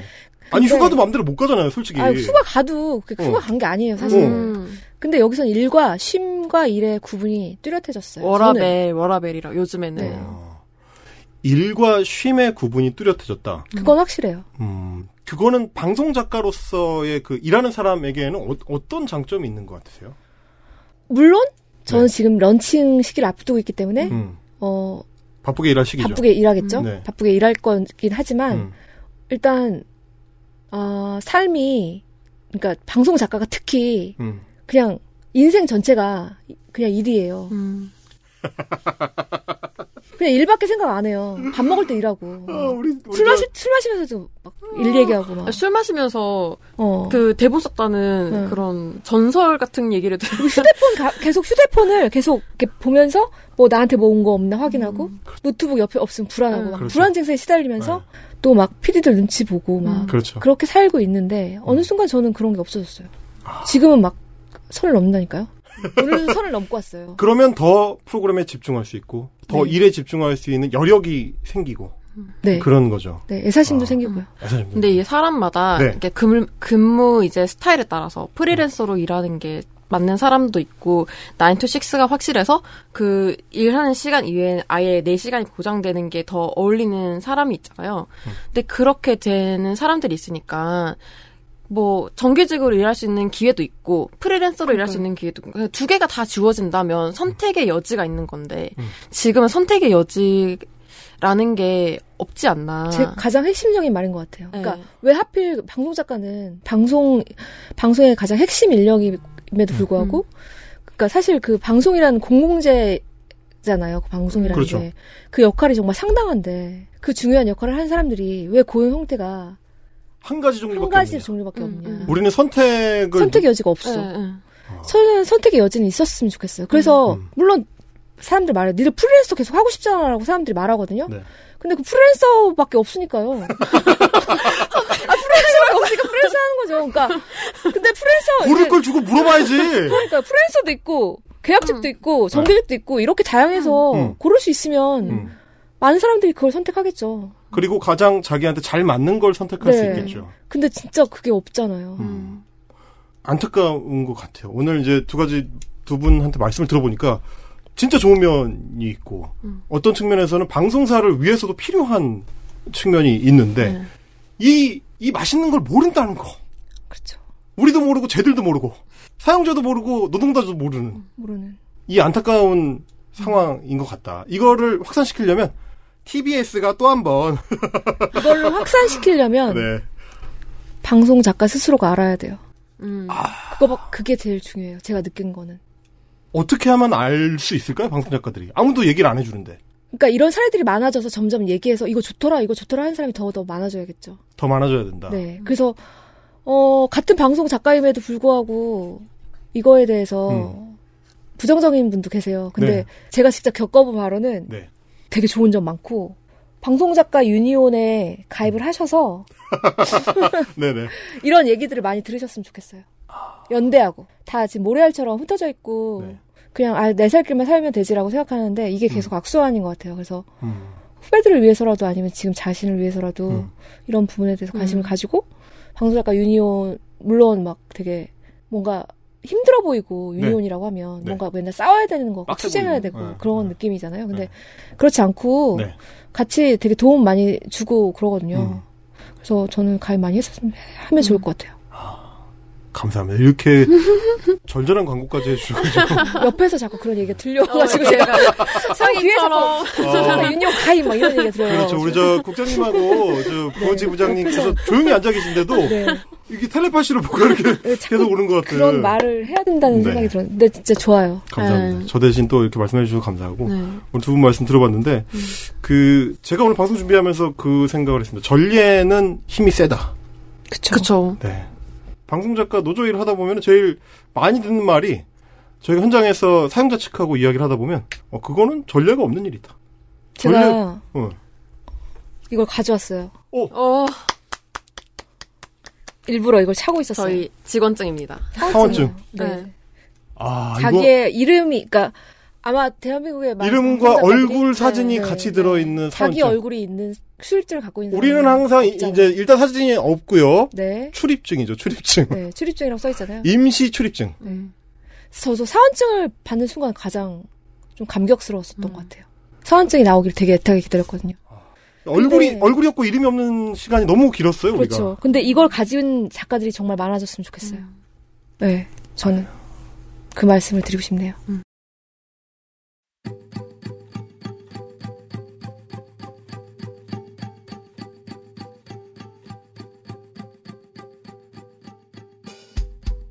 그 얘기를 이제 그만 듣고 싶습니다. 어, 전례가 없다. 전례가 없는 거를 우리가 제일 먼저 시작할 수 없다. 라는 얘기를 그만 듣고 싶어서. 그래서 그걸 돌이켜 보면은 결국에는 역사를 바꾸고 사회를 바꾼 사람들이 누구냐? 바로 그 전례를 만들어냈던 사람들인 것 같습니다. 오늘 사실 이 자리에 모신 두 분이 TBS와 함께 바로 그 전례를 만든 사람들이고요. 근로계약을 체결한 방송작가. 정규직으로 일하고 있는 방송 작가로서 TBS와 소속 작가님들이 바로 그런 전례를 앞으로도 소중하게 이어가 주셨으면. 그래서 결국에는 이 첫 사례가 어, 모두의 상식이 될 때까지 네, 열심히 저도 떠들어야 되겠다는 생각을 하게 됩니다. 그래서 많은 사람들이 알 수 있게 되기를 바랍니다. 오늘 좋은 말씀 감사하고요. 어, 방송작가 유니온과 헬마우스가 만드는 특급 콜라보 술기운의 작가생활 오늘 준비한 얘기는 여기까지고요. 어, 다음 주에는 저희가 어, 모성권에 대해서 이야기를 나눠볼 텐데요. 사실은 이제 방송작가 직군 자체가 90% 이상이 여성들로 구성이 돼 있습니다. 우리가 일하면서 투쟁하듯이 출산 육아를 해야 되는 그런 환경에 처해 있어서 아무도 우리가 싸우는 걸 모르는 상태로 싸우고 있는 상황이다 보니까 얼마나 우리가 싸우면서 일하고 있는지를 제대로 좀 한번 펼쳐서 보여주고 고민을 좀 같이 해보자 이런 시간으로 준비를 해보도록 하겠습니다. 다음 주에는 더 야무지고 알차고 알코올향 가득한 방송을 준비할 것을 약속을 드리면서 오늘은 여기까지입니다.